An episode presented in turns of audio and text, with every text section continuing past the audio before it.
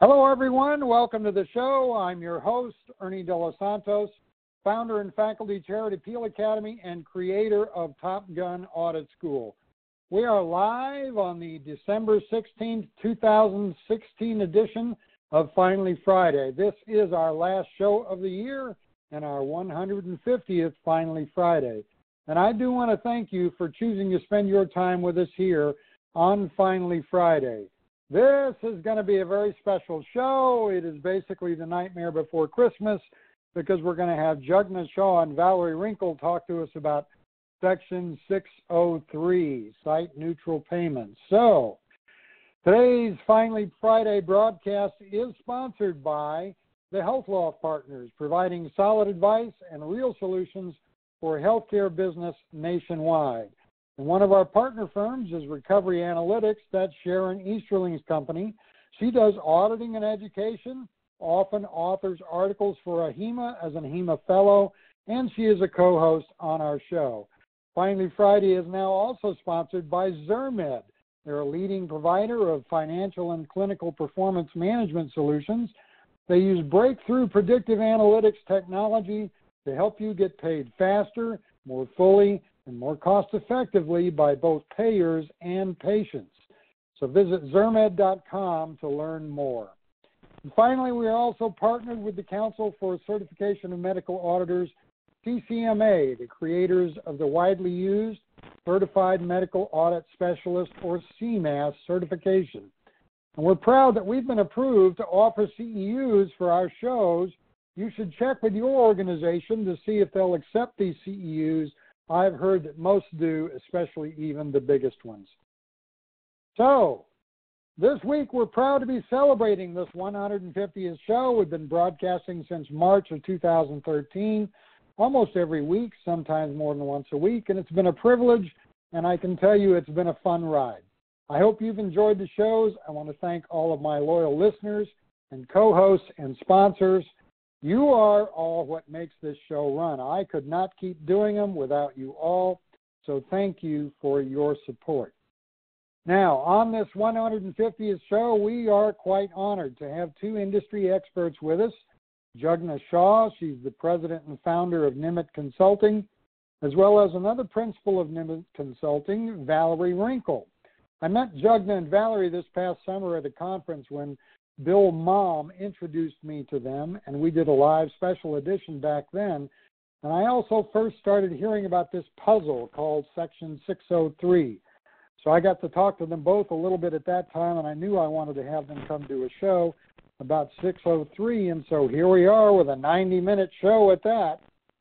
Uh, and to be frank, we still won't be able to talk about this in enough depth, really. So this is a very complex regulation stay tuned to hear about how there's going to be another webinar by Jugna and Valerie uh, sometime in January that will again be about how do you execute Section 603.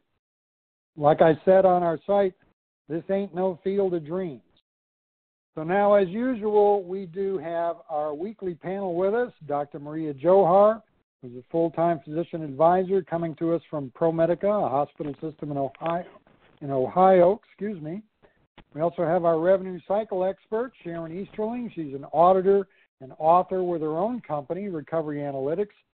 And Bill Malm, a certified medical auditor and physician assistant. Unfortunately, Bill is traveling again and may not be able to call in. I believe his flight was delayed and then he was supposed to be able to get off of it. But anyway, uh, yeah, this is this is uh, um, okay, we may only be 75 minutes. I think we'll probably go till more than 75 minutes, but uh, we'll we've got plenty of time here uh, to talk today. So. Uh, before we get going, I do want to make clear that the opinions shared on this show are those of the panelists, not necessarily, not necessarily representative of their employers. My opinions are also my own and no one else's, and especially not those of our sponsors. And finally, these shows are offered for educational purposes only and are certainly not offered as legal advice. My lawyers tell me I got to say all that stuff. So, before we get started, um, let's see, I want to go to, uh, the website, if I can get it to cooperate. Uh, this, is, this is always fun trying to switch over back and forth. Here we go. Okay. So if you can see on the website, if you are new to the show or new to using this room, uh, you may want to go to appealacademy.com. And on any page, if you scroll down enough, you'll find this box with the green buttons that look like the ones on your screen. So if you click on that, it takes you to a page that, that uh, lets you know how to use the buttons and everything about them, uh, including especially the chat room, which is that second button from your left.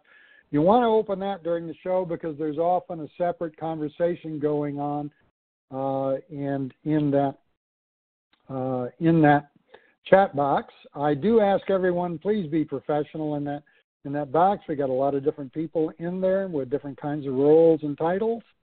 Um, and we also just want to be respectful. So then there's also a list of participants where you can see you are the one at the top of the list.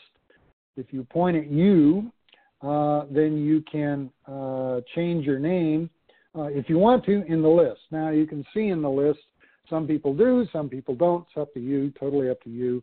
Makes it easy to talk to somebody privately because if you point at them, uh, in the list, it gives you a chance to chat just with them. So then, um, what else? No, I'm not going to give you control. Uh, that's about all I think I need to go over on that. Oh, I wanted to tell everybody please be assured while we do record the show, the video and the audio, we do not record what goes on in the chat box, just so you know. So there's nothing discoverable that could happen there. Okay. Let me get back to uh, this. And if you have not found the handouts yet, you go to appealacademy.com, go to the Finally Friday menu, go to This Week on Finally Friday, and it takes you to this week's uh, page. And then usually there's a link here. If you click on that, it scrolls all the way down the page to the handouts. So the handouts this week are just the slides. There will be a replay of the show it will show up later right there. It's something new is I have added uh, by popular demand uh, podcasts.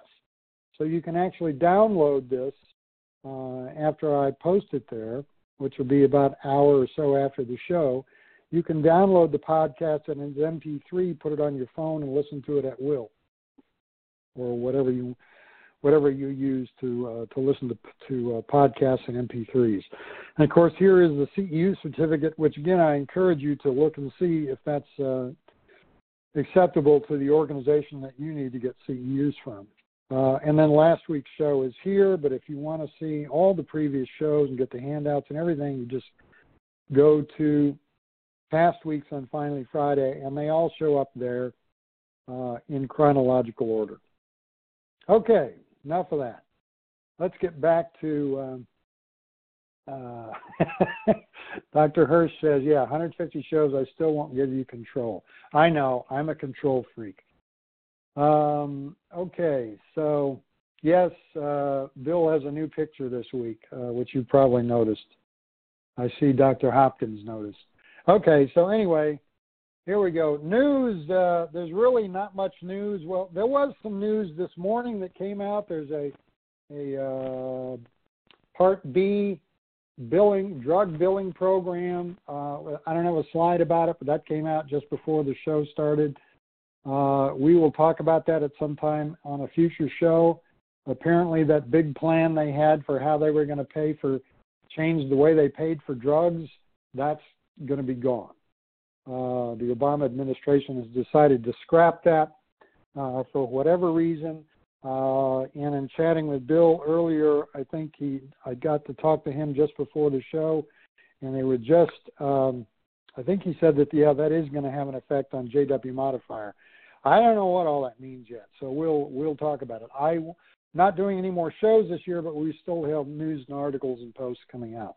The other thing I wanted to remind you of before we get going on this uh, is that we do have the uh, OPPS final rule webinar uh, is available. It started broadcasting this week. It will still be broadcasting uh, next week as well, so you can pick a day and a time uh, and go uh, watch the broadcast. And of course, you can send in questions right from the broadcast. You also get uh, when you register for it, and then whether you went to it or not, you're going to get a link to the replay so you can watch it on demand uh, afterward that way. Okay? So, with that, uh, last week we talked about the moon and the fact that we finally got to see the moon, um, the new uh, the new real form, and of course there were an awful lot of questions about that. I think there's still going to be questions going on in the future, so uh, we will we will get to that again in the future. Uh, but this week we have the professional maze runners, Jugna and Valerie, with us to talk about the provider-based departments, what the heck all this means, uh, how are you going to implement 603, and uh, how does this latest Cures Act, how does that uh, uh affect uh, how this is all going to work? So, since I don't know anything about it, I'm now going to give control of the uh, screen to um, Jugna, if I can figure this out here. Let's see. I got to find now I have to find Go ahead and pass it. Maybe go ahead and pass it to Valerie. Oh, okay. Uh, well, I will give mouse control to both of you then. Unless it will only let me do it one at a time. Let's see. Where's Valerie? Mm. Valerie, where Probably did you go? Probably at the bottom of the list. oh, there you are. Yeah, because you're a V. Okay. That's right. At the bottom of the list. All right. Okay, there we go. Okay, let's move into our, let's see here. Is it advancing? Not yet. Just click on the screen. It should advance on a click. Um,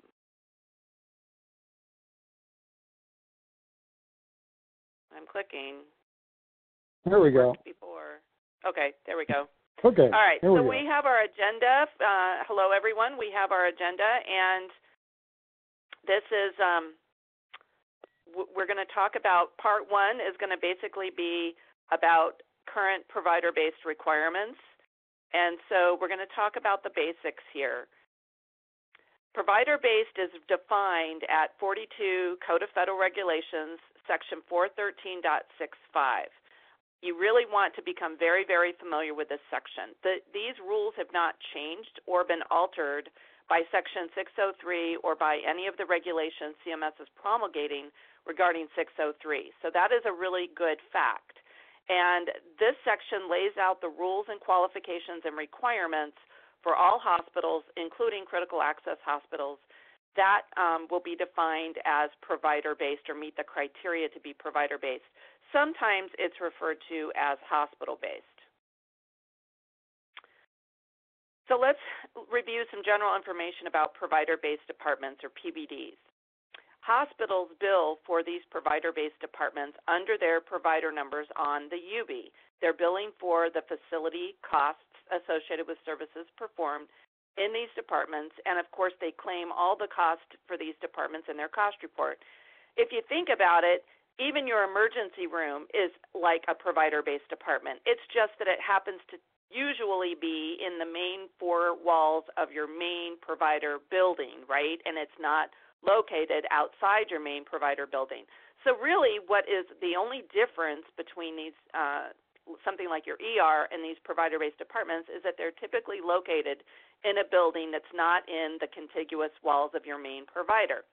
And so these regulations lay out the definition of a department that's considered to be on campus or a department that's considered to be off campus. Professional services provided at these departments are billed separately on the 1500 claim with the correct place of service code. So 22 is used for on campus, and 19, which is new this year, is used on the professional claim for off campus. Now, if you were to compare billing for non hospital, non provider based departments, or sometimes called freestanding physician clinic locations, they bill only on the 1500 claim, and the place of service is place of service 11 for office. So, some general information again, hospitals are paid for their facility services under the respective hospital payment system, either the inpatient prospective payment system or the outpatient prospective payment system. Whereas physicians or professionals, other types of clinicians like non uh, physician practitioners are paid a reduced amount when they perform services and use one of those respective place of service codes. And the reduced amount is the facility RVUs. And why is it reduced? Well, the clinician is not incurring the overhead or facility cost to perform the service because the hospital does. And the hospital is going to be separately billing on its UB. So that's why there is lesser payment on the uh, professional side. Now, it's important to note that just because there's a fee schedule payment amount defined, it doesn't mean that in every single instance of a service there's a 1500 claim. If the clinician is not physically present and doesn't perform what I like to call hands-on services at that encounter, so for example, if it's an incident to encounter for where, for example, drug administration is being administered by the nurse on the order by the clinician, but the clinician is not physically there examining the patient on that day, then there may not be a 1500 submitted. There may only be the facility UB for that day. so let's talk about the payment for the service. When you look at total payment for the service, which is what the patient or beneficiary cares about, then there's going to be a Medicare payment for the facility component that has its associated copayment from the patient, and then there's going to be a Medicare payment for the professional component with its separate associated copayment. And the totality of those elements represent the complete payment for the entire service. And typically, facility payment is higher in hospital provider based departments because they have much higher cost than a comparative freestanding location. And their higher costs are associated with having to meet the hospital licensure requirements of the state, building codes, they have typically more uh, staffing mix that's different, like more RNs as opposed to medical assistants, for example. They have to go through accreditation and conditions of participation. Um, all of their medical records and over, overhead administrative costs are typically a lot higher in a hospital setting than they are in a freestanding clinic setting. So we're going to give you some examples on the next slide to illustrate these payment differences. now note that the payment rates on these next uh, slides still represent 2016 payment rates, but the concepts are still applicable. So in the first example, we have a visit and a vaccine, and so it would be freestanding and billed solely on a 1500 professional claim with place of service 11, and you see the physician fee schedule payment and the copayment and the total. And that's all that is paid for that visit. But in a provider-based department, you would see um, the 837 I, the, uh, the clinic visit code, which replaces the E&M code, and the vaccine code. All right. And then you see the OPPS payment and copayment. Then on the professional claim, it would be place of service 22 in this on-campus example, and they would have the E&M component, which was the 99213, and the physician fee schedule payment is lower, and you have an associated copayment with that. So there's a net difference of $104 so quite a bit of a difference. In the uh, next example at the end of the slide or bottom of the slide, you have a visit and a uh, procedure, and you see the physician fee schedule payment there, and then you see the respective provider-based payment, including the professional component, and you see the net difference in that example is $405 rounded. So quite a bit difference. You can also look at the copayment columns and add them up and see that the co-payments are very different, which is where there started to be some complaints, particularly when a hospital acquired a physician practice and really didn't go through the exercise of, let, exercise of letting the patients know why costs were going to change, why billing was going to change, and why the services started to be different. I think a lot of hospitals think, oh, the, just make it a you know quiet, a transparent change but it's not transparent to the beneficiaries, and so it really does represent a different service once a hospital takes it over. So, why the spotlight on this provider based departments and this issue of site neutrality? Congress, CMS, and the MedPAC have been concerned for years because of this increasing migration of freestanding locations to hospital provider based locations. Um, and there's increase in the dollars being spent by Medicare for what they believe to essentially be the same services.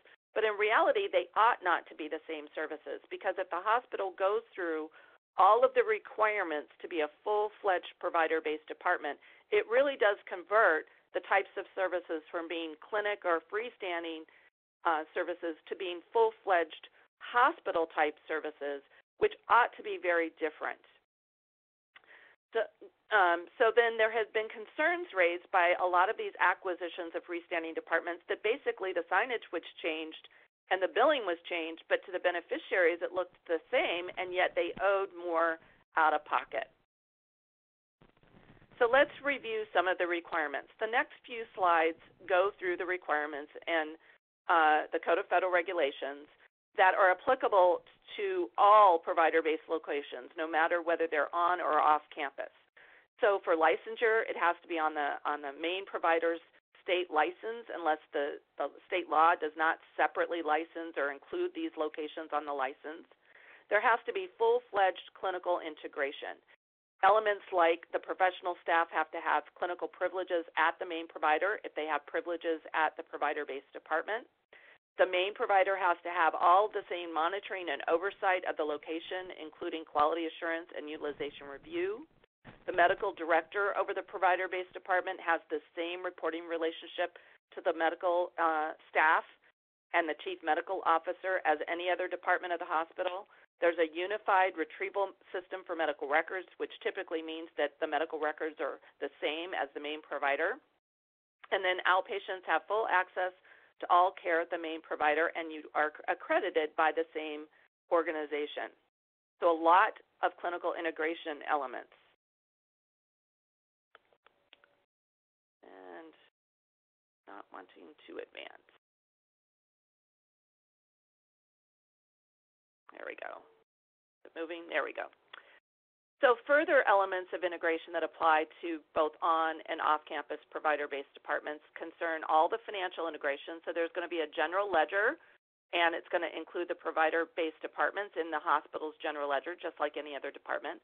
This location has to be held out to the public with signage and other elements that make it clear that it is a part of the main hospital provider. So you typically would have the main hospital's name on the location and complying with all the hospital conditions of participation, including life safety code.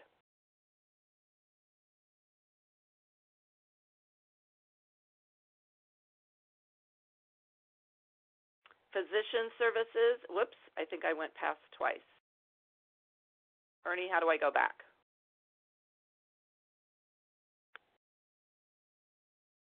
Oops, sorry, I had myself on mute. Okay, there you go. So, thank you. Um, physician services, you want to ensure that the physician services are billed with the appropriate site of service, and there are, is a requirement that there be no um, discrimination. So you have to see all patients that present, which is a uh, provider agreement um, when you enroll with Medicare as a hospital. You have to treat all patients as hospital outpatients. You can't treat some as office patients. But there is a provision that you're allowed to bill differently, and we'll talk about that when we get into part three. You have to comply with monitoring the services at these locations um, for the inpatient uh, prospective payment system three day payment window and move those services if they apply onto the inpatient claim. And all of the EMTALA provisions apply as well.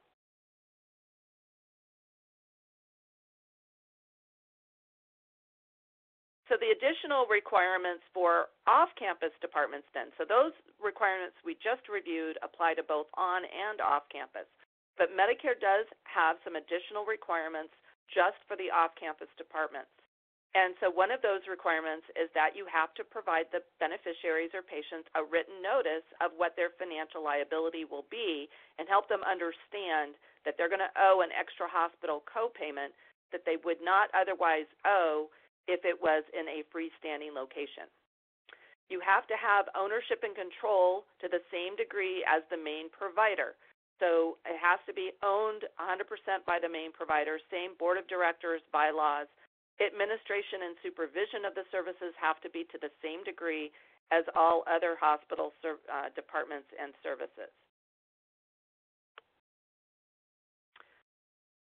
Then this is where the location requirements apply.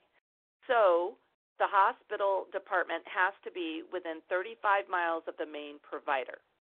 If it is greater than 250 yards, up to 35 miles, it is considered off campus. Another provision, it has to serve the same patient population as the main provider based on the past 12 months of patient encounters. So that's another criteria separate from uh, distance that you can use to qualify. and then you have to uh, comply, as I said, with all the conditions of participation. If you do have management contracts or management service agreements, the main provider, excuse me, has to employ the patient care staff. excuse me, let me take a drink.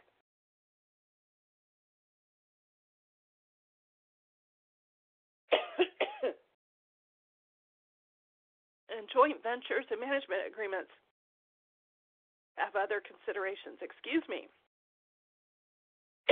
it's that time of year. Yeah. I was going to say, Valerie, take a pause for a second. I think I gave you my cough and cold from a week ago.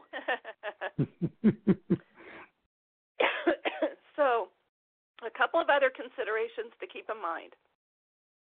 Outpatient diagnostic services that are furnished in patients' homes are billable and payable under OPPS. So you're allowed to send your personnel and equipment into a patient's home and furnish a diagnostic service, and Medicare will cover that service as if the patient received it at the hospital. You have to meet the supervision requirements. Also, diagnostic services that are performed under arrangement at the hospital are not required to be furnished in hospital space. So these are a couple of um, exceptions for diagnostic services that I want to make sure you're all are aware of, and I've given you the citations below.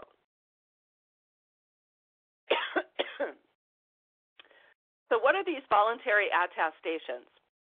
If you went through the 42 CFR regulations and ticked off all the requirements, you could put your documentation together and send that into CMS and that's considered to be a voluntary attestation. It's basically attesting that you meet all those requirements and providing documentation that you do.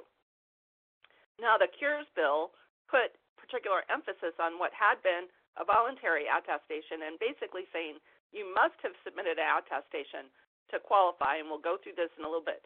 But it really took the voluntary part out for certain departments that could meet the criteria for the Cures Bill. Why do you want to do an attestation? Well, it protects the organization from financial recoupment from Medicare if Medicare later determines the department is not provider based. And it doesn't uh, matter whether the department's on or off campus, it's purely if it's a provider based department. if you submitted a voluntary attestation and CMS later determines you didn't really meet the requirements, CMS would only recoup back to the date of when you filed the attestation and not back to when services were originally started to be performed at that location. And that can be significant difference in time. So amount to a lot of money. I've given you the program memorandum that takes you through how you can attest and where you send your attestations to. But even if you do not file a voluntary attestation, I really recommend that you put together all the documentation for each location and keep that on file to prove to you yourself. And should you ever be audited, you're going to know that you meet all of the requirements. However, enrollment is a completely different issue. Regardless of whether you attest, you absolutely have to enroll each location with Medicare on your 855 enrollment form. And CMS has issued instructions recently very focused on these departments. And they're going to have an edit that's going to edit um, your location of service on your claim, which goes in Form Locator 1, against your enrollment form to make sure that every zip code and location is on your enrollment form. You need to make sure that you're billing the proper location of service in Form Locator 1 on your UB. And I have the Med Learn Matter article there that was issued in August around this issue. So with that, I'm going to hand it over to Jugna to talk through part two. Great. Thanks, Valerie. So, in this second part, we are going to cover some of the requirements from um, Section 603 is what we're, you know, sort of using short term as um, the requirements from the law and some terminology, and then the relation of Section 603 to the information Valerie talked about, and then, of course, the latest, which comes from the Cures bill. And that, of course, just all came together um, within the last week or so. And let me make sure that I have controls here.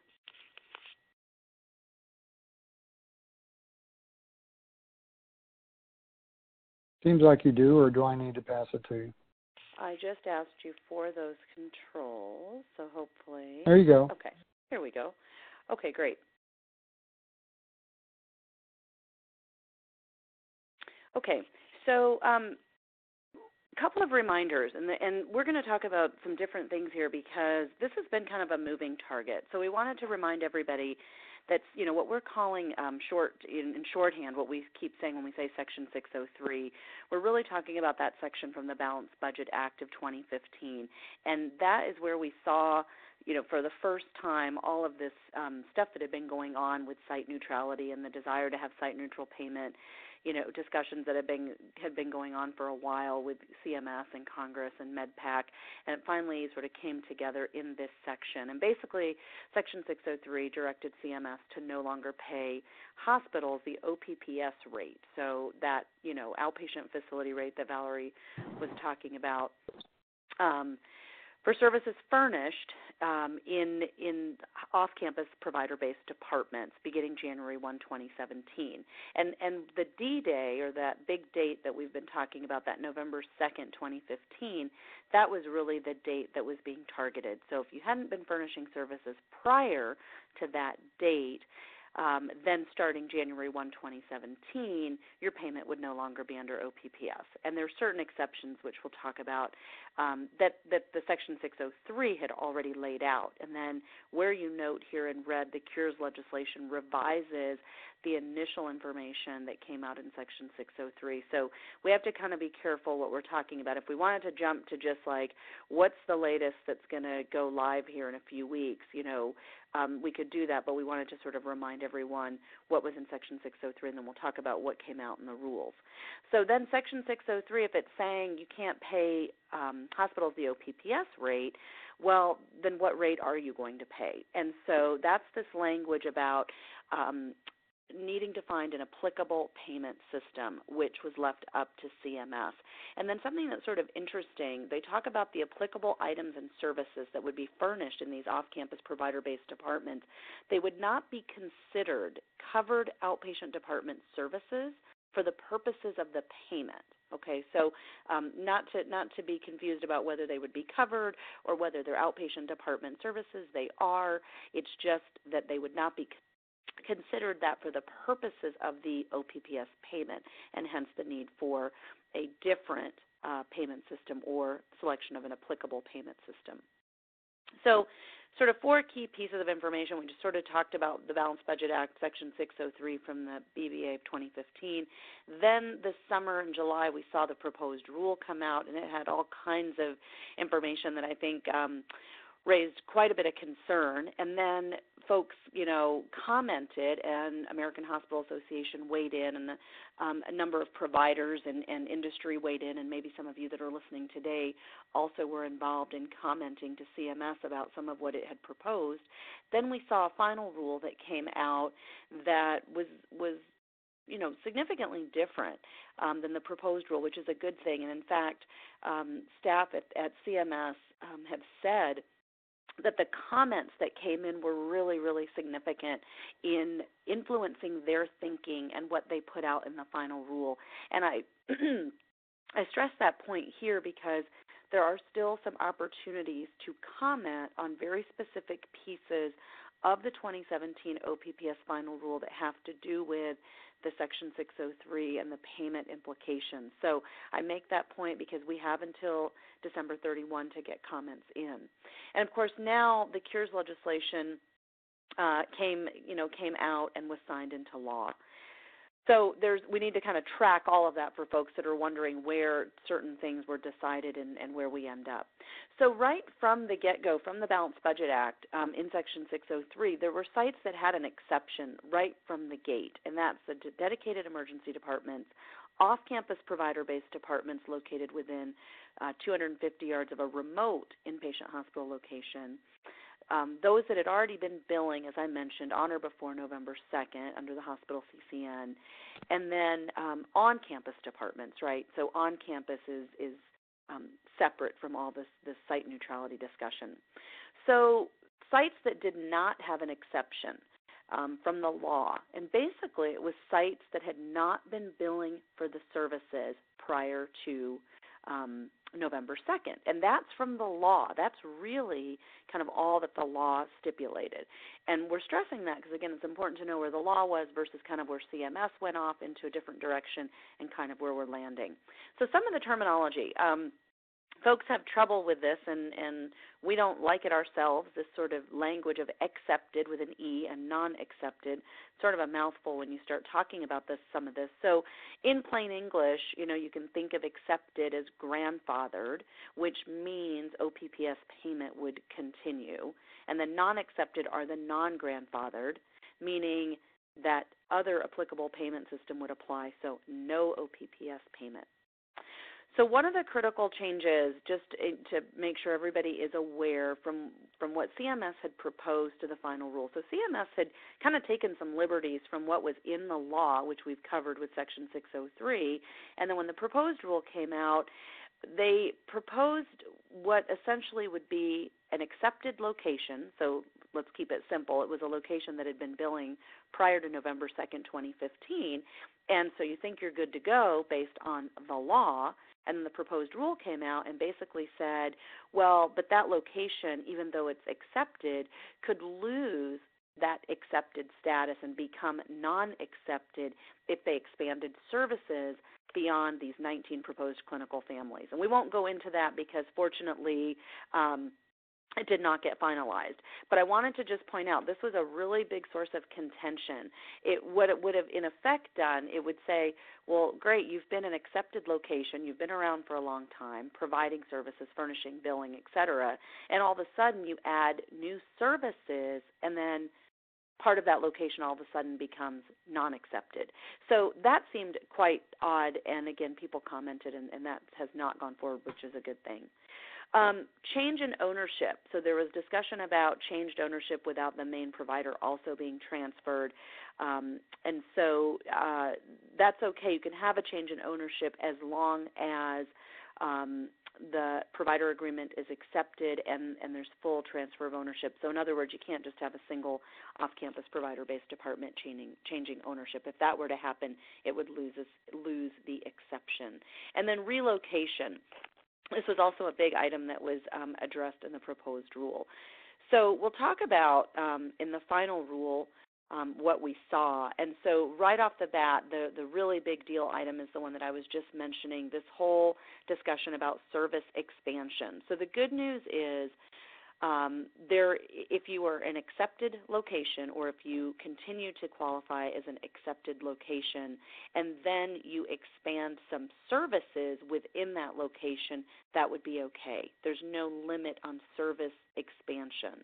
Now, that, that not to be confused with you know a change in the location or an expansion of location. So you have to keep track of location versus service, and those are two different things. CMS talks about the fact that it's going to monitor the volume and mix of services that are provided, obviously wanting to track um, what's happening with uh, service expansion and, uh, and and wanting to better understand where services are being provided. Hence, why we have some different ways of reporting information, and we'll talk about that in a minute. So the the change in ownership information that I just mentioned, it was finalized as proposed, um, and then there was just a very small concession made on relocation, which I think also is concerning to folks. Basically, CMS um, says if there's an extraordinary circumstance for something like a natural disaster or where there's major patient or public safety issues, then you know if there's relocation, that would be okay, and then that relocation would not throw an existing accepted location into the non accepted status. But people have had questions about what happens if our lease expires and we have to change the location, you know, sort of something else that might be out of one's control. But if something like that happens, uh, Medicare basically um, didn't allow an, a concession for that. That doesn't mean that you might not be able to get some relief by going to the regional office, but the final rule was pretty pretty um, strict on that. So the final rule um, defined non-accepted, so non-grandfathered, as off-campus provider-based departments that had not furnished services prior to November 2nd. So it's not just that they weren't billed. I mean, they actually acknowledge that um, you may not have had the chance a, a chance to drop the bill, but um, you know, so if you'd been furnishing services but hadn't dropped a bill, that would be okay. So in other words, there were providers that had just opened doors, you know, right at the end of um, October, and they would have kind of gotten caught by this November 2nd date. So the final rule kind of addressed that. And then the Cures legislation addresses this further, meaning there's some additional exceptions that would be allowed. Um, and finally, no change uh, in definitions made um, about the definition of a campus or a remote location, other than CMS clarifying that that 250 yards, when we talk about that, um, that line can be drawn from any point of the remote location to any point in a provider-based department.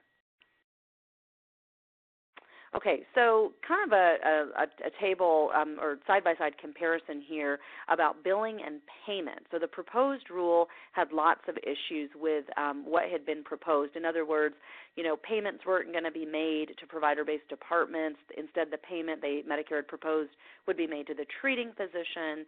Um, there were issues um, related to that where then Medicare said, well, the non accepted locations could apply for a change in their designation or they could enter into agreements with physicians.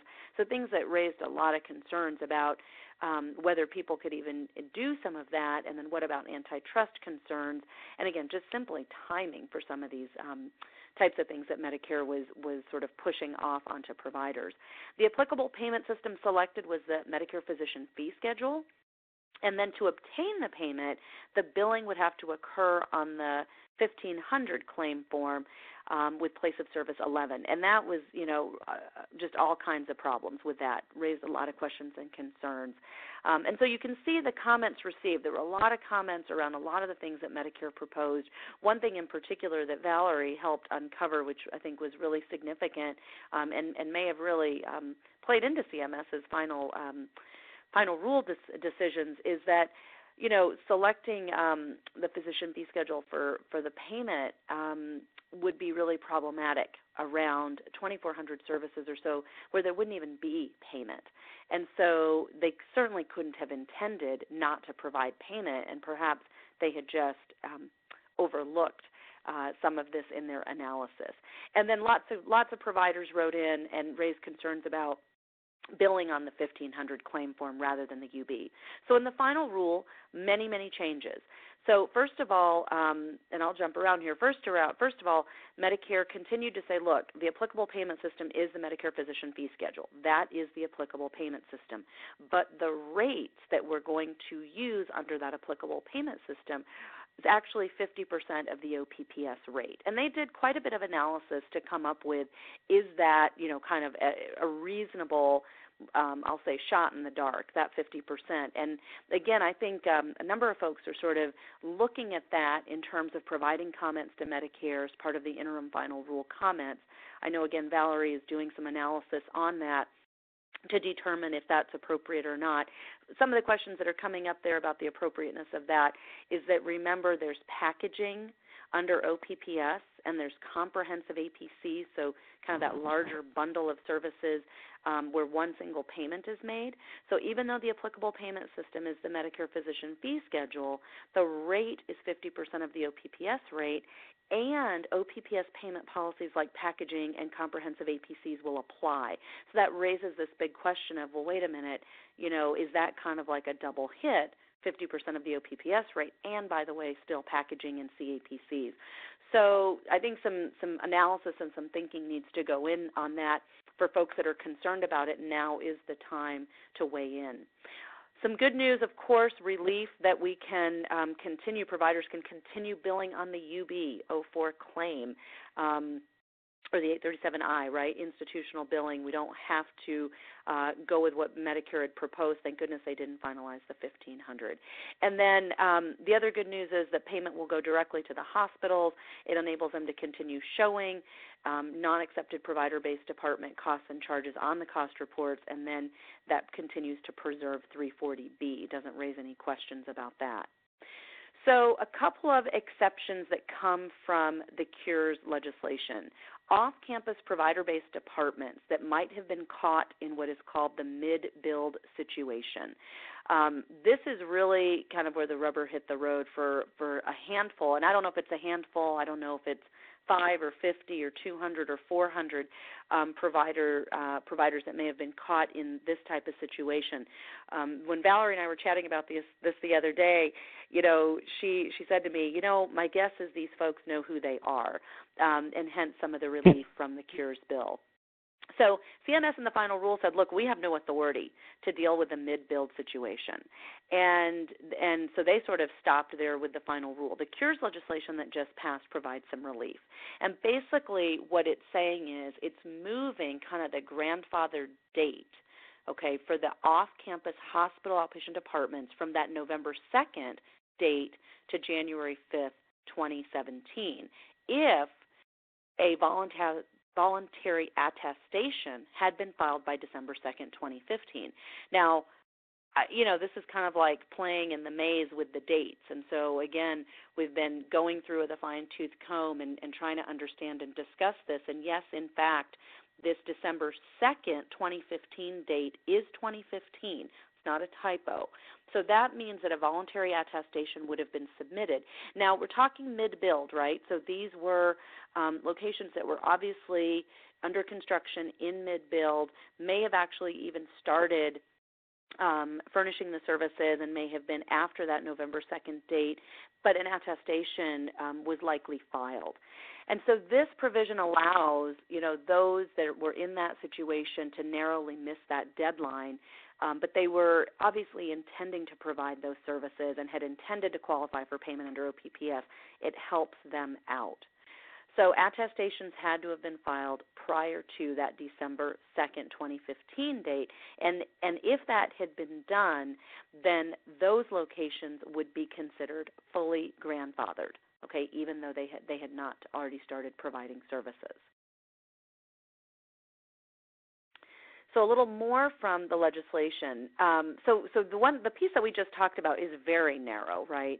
And so then there's a little bit more from that legislation that basically also talks about an alternative ex- an exception that would impact payment um, in 2018 and beyond. So there is this weird situation where in 2017 the payments would still be impacted, meaning you would get that 50% of the OPPS payment, but um, if an attestation is filed by January 5th, 2017, and the HOPD meets the following requirements, and, we've got that listed for you here. Um, and so there's information, obviously, right? The enrollment form has to um, include the HOPD. Um, the provider has to submit their binding agreement that says, hey, we were actually under construction and we were in this mid build situation need to have a written certification that the mid-build requirements were going on and that the, those requirements were met um, as of January 5th, 2017. So again, there may have been some mid-build situations that don't meet um, the requirements in the previous slide, but and that are sort of in that situation now and wouldn't be ready to provide services until 2018. And so again, if all the proper paperwork is filed by January 5th, 2017, and I think or um, Valerie, correct me if I'm wrong, or is it 60 days after the signed legislation? Then, yes, it's um, 60. It's 60 days after the signed legislation, which is really going to be about February 12th. So okay. it's really 60 days. It's, a, it's the later of, so that's going to be the later date. Yep. Okay, and I think that's the better way to look at it. We were sort of saying, why are they giving this January 5th, 2017 date? And then there's the, you know, 60 days after the legislation. So really going with that February date um, helps again a number of other providers, and then they would be able to get the OPPS payment um, in 2018. So there's still the re- requirements to report the modifiers, modifier PN, and then in the next slide we'll talk about the modifier we already know about, modifier PO. So modifier PN is new and mandatory for January 1, 2017. This is the modifier that has to be reported to let Medicare know this is a non-accepted, non-grandfathered um, location. So services, it, it's the modifier obviously goes on the HCPCS code, so the descriptor talks about the service, but obviously this is a service that's provided at an off campus provider based department that does not have the exception, so it is non grandfathered. This modifier is what is going to let Medicare know to trigger the payment at that reduced rate, the OPPS, um, 50% of the OPPS reduced rate modifier PO continues. So there have been questions about this. Does this modifier go away? And the answer is no. This modifier was mandatory as of January 1 of this year, and it continues in 2017. And the descriptor changes. So notice that for this year, the descriptor was really talking about flagging those services provided in off campus provider based departments. So all your off campus provider based departments would be reporting this modifier today. In 2017, modifier PO continues for those departments that are accepted. So those that were providing furnishing services on or before November 2nd, um, as well as those that would qualify under the additional exceptions from the Cures legislation. So this modifier does continue in 2017. So this slide just tries to provide a quick summary of our on-campus, off-campus accepted, off-campus non-accepted. You know, do you report a modifier? Don't you? On the professional claim, what's the place of service code? So again, off-campus is place of service 19, whether it's accepted or non-accepted on that professional claim, and then the freestanding place of service 11, and then the payment system, that final column, trying to catalog for you there how the payment would flow. Okay, and with that, I want to turn it back over to Valerie um, for this part three. And this is really where um, she's going to talk to you about protecting the status, financial impacts, some strategic considerations, um, and then we will um, also uh, turn to Ernie for some questions. Okay, great. And I didn't see how you grabbed control last time. So are you turning it back to me, or? yeah, I'm. Uh, I'm turning it back to you, Valerie. Hang on a second. Okay. All right. So we're going to talk uh, through some practical applications of of all of this. The first thing is um, going to be protecting your your provider-based status, particularly if it's accepted, obviously, and then um, this issue of coding and billing uh, services to commercial payers, patient notifications, and a bit about financial estimates. All right. Let's see. Yeah, you should have yeah. it now.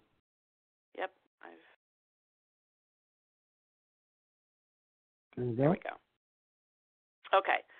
So you want, as I had previously mentioned in part one, I really think it's a good idea to literally uh, catalog every single location, both on and off campus locations, and go through all of those provider-based requirements in the Code of Federal Regulations section that we talked about and make sure that you absolutely meet all of the requirements and confirm that you have enrolled that location on your 855A enrollment form.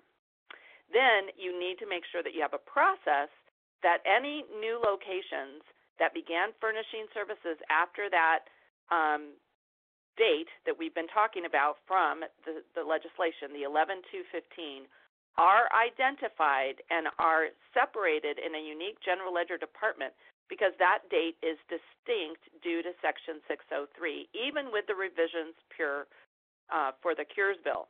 Now, the cures bill may mean that a particular date changes for one of those departments, but you're still going to want to make sure you're identifying it separately.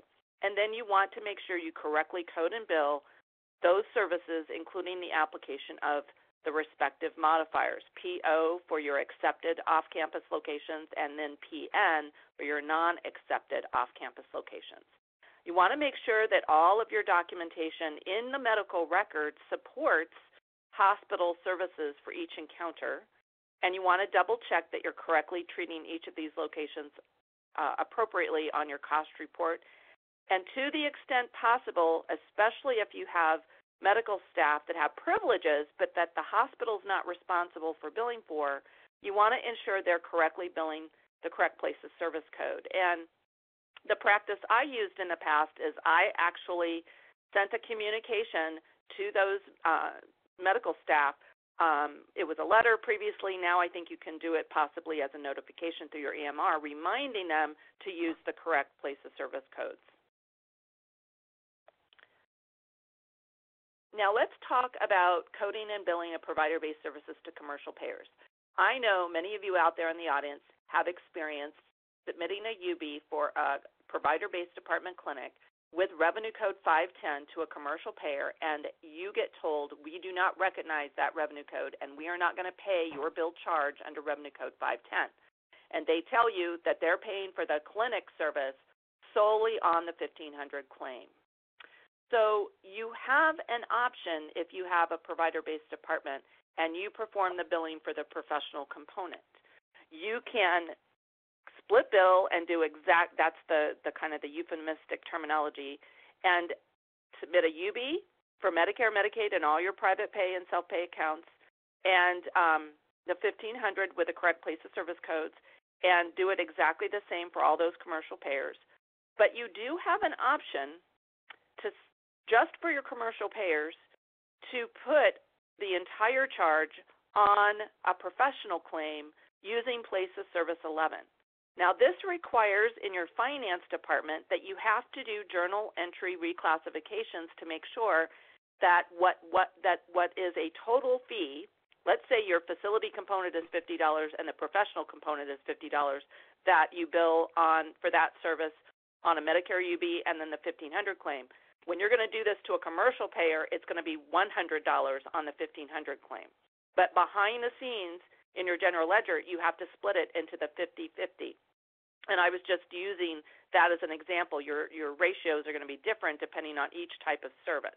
You have to do that in order to properly account for facility cost and revenue separate from professional cost and revenue for cost reporting purposes.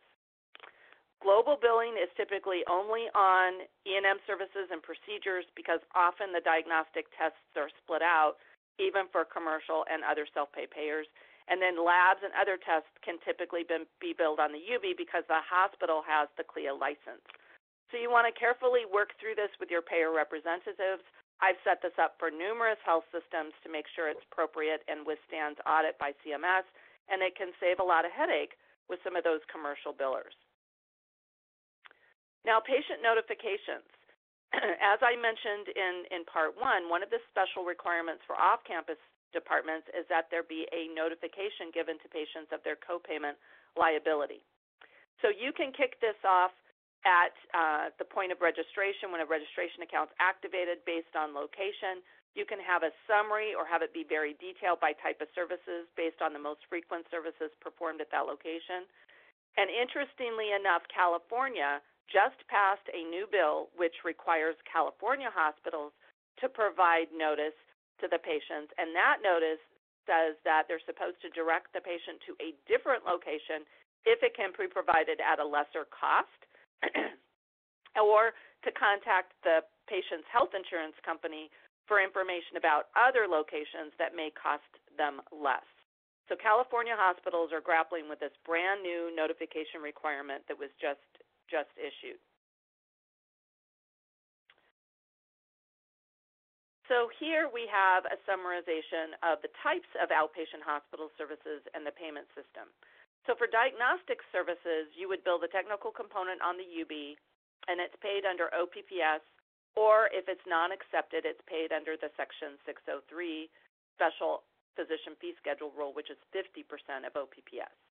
And the professional component um, for diagnostic services are billed with modifier 26, the respective place of service codes for on or off campus, and the physician fee schedule payment a professional component only.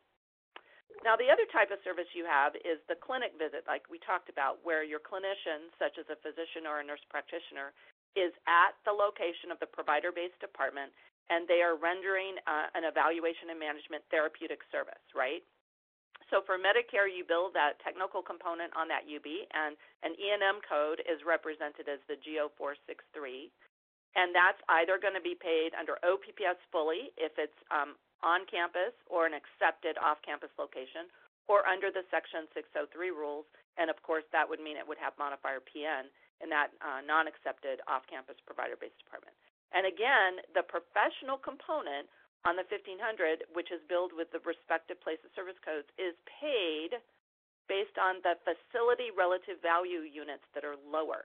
But they're paid because there was this hands on professional service because that clinician was physically there performing the services on the beneficiary at that provider based department. The other kind of visit that you can have in a provider based department is a visit with a nurse or other qualified employed hospital staff, such as a drug administration service or perhaps a wound care visit by a nurse. Okay, the hospital bills the technical component on the UB. If it, and if it's a visit, a plain visit, it's billed with that G code. And again, it's paid under OPPS, or if it's in a non-accepted off-campus location under the new Section 603 Special Physician Fee Schedule. However, there is no billing on the 1500 in this circumstance because a nurse is not a qualified clinician to bill a professional fee. So in this instance, the only payment is on that UB, and there is no 1500 submitted for that service. And that can be a little bit confusing, but that's why it's so important to understand this um, in terms of how these departments work. Whoops. Whoops. Sorry. okay. okay. Let's move into estimating um, payment. So financial analysis, as you can can imagine, is very very dependent on location specific facts. You have to look at the payer mix for the location. You have to look at the mix and volume of services that are performed today and certainly any potential changes in the future.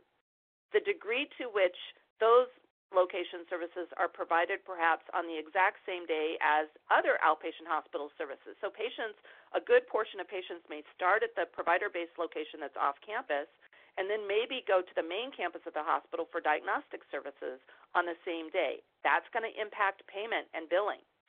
And then, of course, the degree to which the patients potentially are admitted as an inpatient within three days of the outpatient services. So all of that has to be taken into consideration along with whether it's accepted or not accepted, looking at the financial impact and reimbursement for a particular provider based department.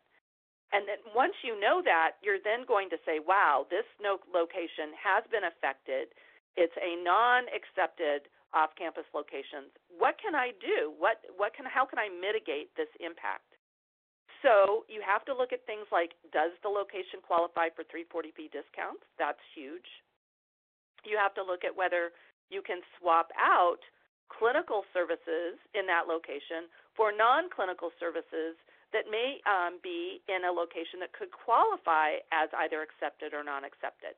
So you might have an on campus location that you have billing functions or medical record functions. Could you move those out and move these clinical services on campus or in a location that's accepted? There are also services that are payable under fee schedules. So, um, mammography, for example, or therapy, outpatient PT, OT, speech, they're not paid under OPPS. They're not affected by, their payment is not affected by this um, non accepted off campus provider based special fee schedule. Therefore, you could look to moving therapy services into different space that doesn't qualify and replace those services perhaps with some other OPPS payable services into that vacated space. And then finally, you can look in enrolling as a different supplier type for a non accepted location. That is, as a freestanding physician practice or as a distinct part ambulatory surgery center. Um, so you need to look at, again, the mix of services and what all of these different potential mitigating factors are. So we've got a few case scenarios here for, to just step you through to help you kind of see how this in a brass, brass tacks way, comes down to looking at a circumstance. So in case scenario one, we have an existing off-campus provider-based department that had been furnishing services prior to that magic date of November 2nd, 2015, but has about 5,000 square feet that isn't being used as clinical space. And so now they want to put clinical services in that 5,000 square feet. So, what does that mean? Will those additional clinical services now be non accepted provider based department services? Well, to answer that question, you have to look at some facts. When that location was enrolled on the 855, did it have different suite numbers? So, is the existing space a suite A and this new 5,000 square feet a suite suite B? If so, then yes, that might be considered a suite B as a non accepted provider base because it's considered a different location. If it wasn't suited and it's an entire single physical address, then one question was when you provided the information to the state in order to license that location, did you only license the part that has clinical services in it and not license the 5,000 square feet, or did you include the whole location when you licensed it? If you included the whole location, then it's likely that the additional clinical services wouldn't be considered an expansion if it's not um, identified by suite number. So I, I, added this third bullet because I do think it, it, it actually lends important information to the to the analysis. Are these clinical services that you want to move into this location due to the acquisition of a freestanding physician practice? In other words, is it exactly what CMS is trying to target and what the Section 603 was trying to target. If so, you may want to take a little bit due and additional care in looking at the facts of the situation. Or are the additional services payable under another fee schedule like mammography and therapy, in which case it's not going to be really impacted by this at all. So it's very, very specific, and your options are very dependent on your circumstances. Now, the second case scenario is an example where a new off campus location is being leased, and initially the hospital had planned to put infusion services at this new off campus location. But they also have an on campus location that provides outpatient therapy services. Could they avoid that Section 603 payment reduction for this new location? And so I would say that you consider moving the therapy services from your on campus location out to this new leased off campus location because they are not impacted by Section 413.65 as a provider based department or the Section 603 statute. So there would be no impact on your payment by moving the therapy services to the off campus location and then locating the infusion services at the on campus space that's being vacated, and they would be fully paid under OPPS. The third case scenario is building a new location that's off campus to the main hospital but this new location is within 250 yards of the remote inpatient rehab hospital that the main provider operates. However, the new location is also to perform these infusion services, and the infusion services really are unrelated to the inpatient rehab remote location. It just happens to be um, that it's within that 250 yards. So the question is: Is this an accepted or non-accepted location? And so the stat, uh, the the provider-based rules say that as long as the main provider owns and operates both the provider based department and the remote location um, of the hospital, in this case, the inpatient rehab hospital, and as long as this provider based department is within 250 yards of the remote lo- hospital location, then it is accepted. There's not a requirement that the services at the off campus provider based department be related to the services of the remote hospital location. It's just based on the distance and the location of that department.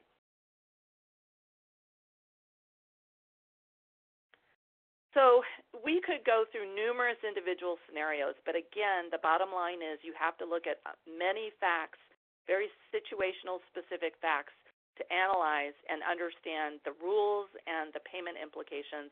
And certainly, um, you may be one of the fortunate few whose the cures bill was targeted at and that um, are going to be able to get an attestation in very quickly here because you are already performing services or are poised to do so and meet those criteria.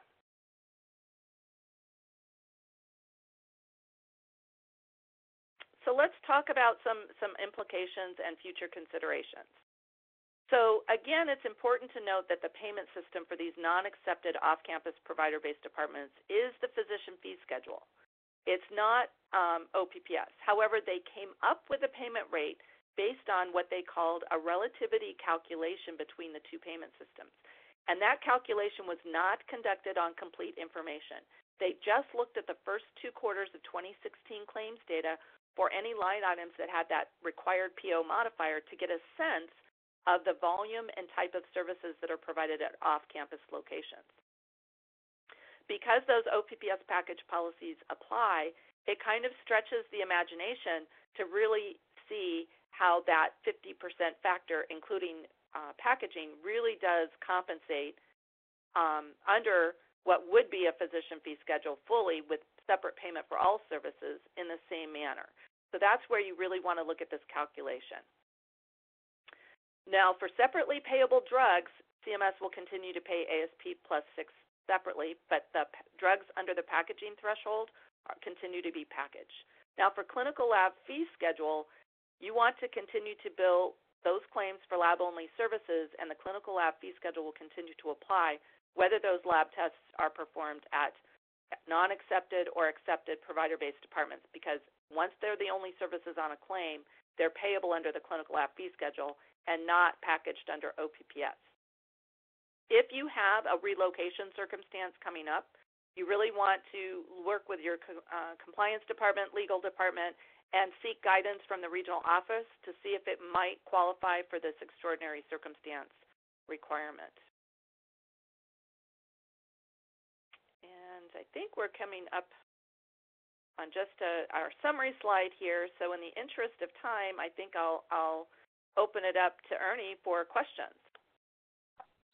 Yeah, um, uh, this stuff is uh, obviously quite complicated. I do have some questions uh, that uh, um, that I can think of going going back to this. In the first place, I mean, the first question that occurred to me uh, from the beginning is about this this whole idea that expansion of uh, if I expand services, I'm going to take back control of slides, by the way. Uh, it, the whole idea that if you expand services at an off-campus location, which basically you're doing, I mean, you're, I mean, that's a benefit to the community. Uh, you know, whether whether you're charging you know, of course, you're doing more services in a location, so you're you're benefiting the community, and basically you're being penalized for that uh, if you do that uh, more than 250 yards from your main hospital. Am I am I seeing that right, or well, Ernie, they changed that. That's definitely what they proposed, but in oh, the okay. final rule, they they took they they removed that. So you are allowed to expand services in an off campus location as long as that is in the existing location that had already been grandfathered. If you're if you are expanding services by opening up a new location like a new suite, then mm-hmm. it would be non accepted. So you really have to look at what you mean by expanding services at that location. Okay. So your point okay. remains valid, Ernie, as long as we're talking about, as Valerie just said, a new location. So one could still argue, yes, you're trying to benefit the community and you're opening a new location that's going to provide, you know, this full complement of services that mirrors, you know, that full complement of services of something on campus. And unfortunately, you know, going forward, that is getting caught in this, you know, site neutrality stuff. But but the good news is that people should feel relief about service expansion in existing grandfathered locations. Okay. But for example, uh, I mean, I think about in my own my own family situation. My sister winds up driving across town to go to a, a hospital because that's where their labs are, that's where injection and infusions happen, all that kind of stuff if that hospital were to open someplace, you know, that was closer to us, that did injections and infusions, and she wanted to go do that, they basically can't charge the same as as they do uh, at the hospital because they're more than 250 yards away. Am I right? They can charge the same. So this this is your the hospital's price structure can remain the same if they feel like the services at this new location are qualified. And remember, it's still a hospital department and has to charge and bill and meet all those rules. But the Right. payment that CMS is going to make is going to be less. Right. Okay. Okay. So they're going to make less money, uh, even though they made it better for the community by opening Correct. another office more than 250 yards away. Okay. Correct. Silly. Um, so what is so what is it that they were really trying to go after? I guess there's a part of me that I, I still get lost in what, what what was it exactly they were trying to stop? What was what was the big deal? Just the fact that hospitals can charge more, where the physician uh, practice can do the same thing and should be able to charge less. they were essentially saying, you know, I think they were trying to do a couple of things. One, they felt like, you know, all these freestanding physician offices were getting swooped up, right? They were getting purchased, and then a sign was getting slapped on the door, and they weren't really doing all the integration work that Valerie talked about, right? They weren't sort of full fledged uh, off campus provider based departments, and yet they were getting paid under, you know, As higher if they rate. were okay. And okay. and one could argue that you know maybe there were a few that ruined it for the many, right? Um, Yeah. And and I think AHA and others have been trying to help CMS understand. Look, you do pay more for these services that are provided off campus, but look at all the things that we have to do to be full fledged, you know, provider based departments. And we happen to be off campus because we want to meet the you know the needs like you said with your sister you know wanting to be able to go somewhere closer. And so i think that's part of the problem with site neutrality. There's a belief that it's the same service and so why is a different amount being paid? But in fact i think a lot of um uh you know hospital um, strategic folks would say to you, it's not the same service. You know, we roll out Right. a lot more ancillary services in these provider da- based departments that we have, and yes, many of them are off campus to meet the need. Um, so going forward, they they basically are tamping down on, you know, new off campus departments that would pop up in their minds um, that would not be considered grandfathered. They will get that reduced payment amount. Okay. Okay. Here's a question that uh, Dr. Hirsch put in chat box. Says, can you open an expanded office on a different floor and use the other office upstairs as the mailing address and still be accepted?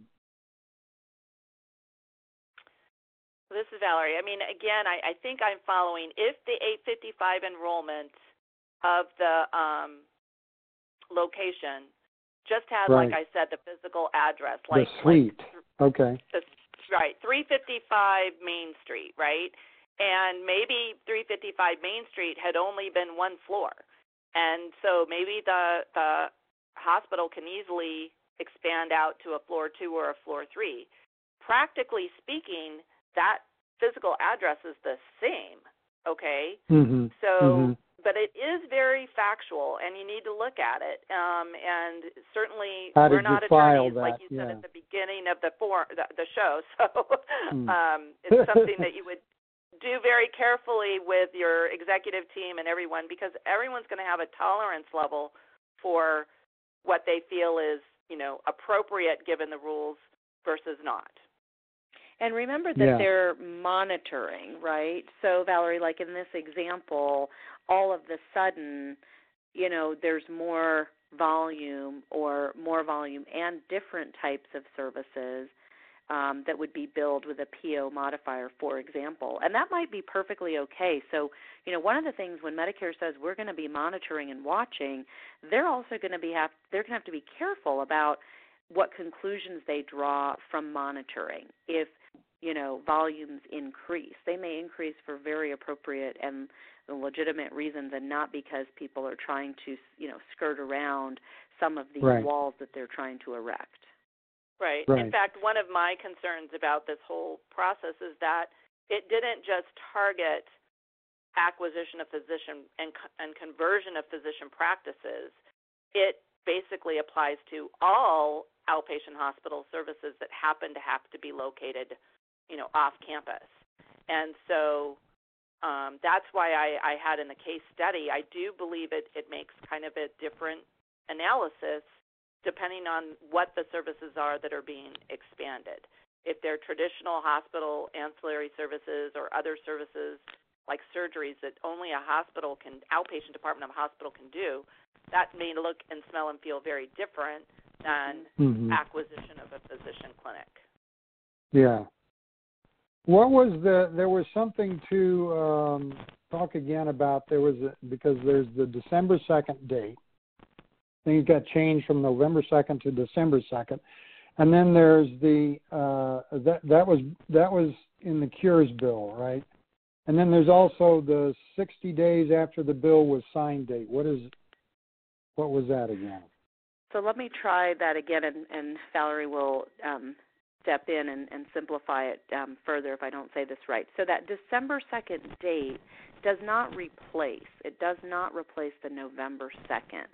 Okay, but what the December 2nd date is essentially saying is for those some number of facilities that were really kind of caught right there on the bubble, right? Um, they they were clearly in the mid build situation. They had narrowly missed that November 2nd date. Odds are they might have already filed an attestation. And so this December 2nd date, you know, we wonder why December 2nd? Who pulled that out Mhm. of thin air? It may have been the folks that were lobbying that kind of fell right on the bubble. So if the Oh. voluntary attestation had come in by December 2nd, 2015, right? A year ago, if that had already Mm. been in play, then what the Cures Bill is saying is for those instances, the payment starting January 1, 2017 will be the OPPS payment, the grandfathered payment, no reduction. Okay. And then the 60 days after the legislation being signed, the way that I'm sort of seeing that is there may have been another whole host of providers that didn't get that attestation in by December 2nd, right? They didn't get that done. But they were also in this mid build situation. So they were progressing along this path. They were under construction. You know, they had a binding agreement, you know, prior to November 2nd, you know, for this construction happening. So clearly, there's evidence that this was going on, but they didn't get the attestation in by December 2nd because um, they weren't quite ready, you know, to furnish the services. Maybe early this year, maybe they're not even ready by the end of this year, but they're clearly in a mid-build situation. So if if you're one of those entities and you know you're one of those, then you have more time to submit this additional information to Medicare. And starting in 2018, you'll get paid under the OPPS rates. But in 2017, if you open and are you know billing for services, you may have to take that reduced payment. So in other words, you might sort of Okay. fall into kind of a little donut hole for a year, but then you'll get bumped back up to those OPPS rates. Um, you know, if you file all the information as as requested. Okay. Okay. You mentioned And again, I- Let's go back. I- yeah, go ahead. Yeah, and I go was ahead. saying, Ernie, I think people really need to. I mean, this is really fresh, right? This stuff. I mean, as people say, wow, the ink Yeah. is barely dry. So, I mean, for and as Valerie says, you know, you probably know if you're impacted, right? If you're one of these that kind of um, is is getting some extra exceptions from this legislation, you kind of know who you are, um, hopefully, and you're working through this with you know your executives and your legal and compliance folks. Okay. All right. Well, we got three minutes. I want to I want to let you go over the summary slide, but I want to jump back to that case scenario two. I think I, yeah, this one. Um, um, what about is mid build going to be a, a factor here? It could be a, a factor in here, couldn't it? Mm, so you're trying Sure, to take the, they- the lease. Yeah, go ahead, Valerie. Yeah, this is a leasing situation um, that we put here. So if it was a if it was a actual building of a new location and they had had a binding agreement in place as of that 11 to 15 date, so they had signed with the construction company, um, then they possibly and the the they're poised to provide services pretty soon here, Yeah. so they can put all their documentation, and they've already been licensed by the state, which typically requires you know sign off, meaning that the build is done. They could potentially meet that criteria for mid build, but in this case, it was a, a leasing a new location. Okay. So in other words, Valerie, we can't get sneaky and try to convert a lease into a mid-build, given given the requirements that are out there about what mid-build means. Exactly. Exactly. Okay. Okay. Okay. But still, the thing you could do here, as you were suggesting there, is what you could do is just swap one set of services for another in order to not have to affect the billing. And that may be that yeah, may be okay. Yep. May not make much sense depending upon how far that building is and what you were trying to do in the first place. But on the other hand, let's say you're 300 yards away, um, I mean that could be a big deal. It could be a very big deal. So there and there's Yeah. uh, therapy services, Mammo. There's several services that you can look to swap out. Um, then there's also the issue, which we touched upon in part one, that you could reconfigure your diagnostic services potentially and not have an issue. So there's some scenarios, again, requires legal analysis and factual situations, but this is exactly what hospitals are going to start doing if they're caught in this or moving forward in the future, figuring out what the options are and what um, you know you could potentially do to mitigate the impact. So Okay. Valerie, in other words, if you're not mid-build but you're new build, right? You're Correct. You're, you're planning, um, and you're trying to evaluate and make plans. You, I mean, those are the ones where you're really saying, sit down, do some strategic analysis, figure out what makes the most sense. And I would argue, you know, folks need to figure some of that out. You know, th- those sort of first to market, if you will, to figure out some of that stuff before maybe Medicare begins looking even more closely, are probably going to be able to do some some some interesting configurations that would all be above the board, but you might be able to swap out services in a way that's advantageous for you without you know it being a problem or without us seeing other um, regulation maybe that would come out that would that would try to put further limits on things. Yep. Yeah. So the big deal, I think, like on this summary slide, is you know you better figure out whether you need to file attestations, uh, whether it's a good idea, and then you've got to set up for those modifiers, um, and and be ready to go with all that because that's going to make a big deal in the billing either way. Well, and Valerie, I want to Yeah. I want to Ernie about attestations. I mean, Valerie, you've got me convinced that everyone needs to file an attestation at this point because this is all being Hmm. scrutinized, right?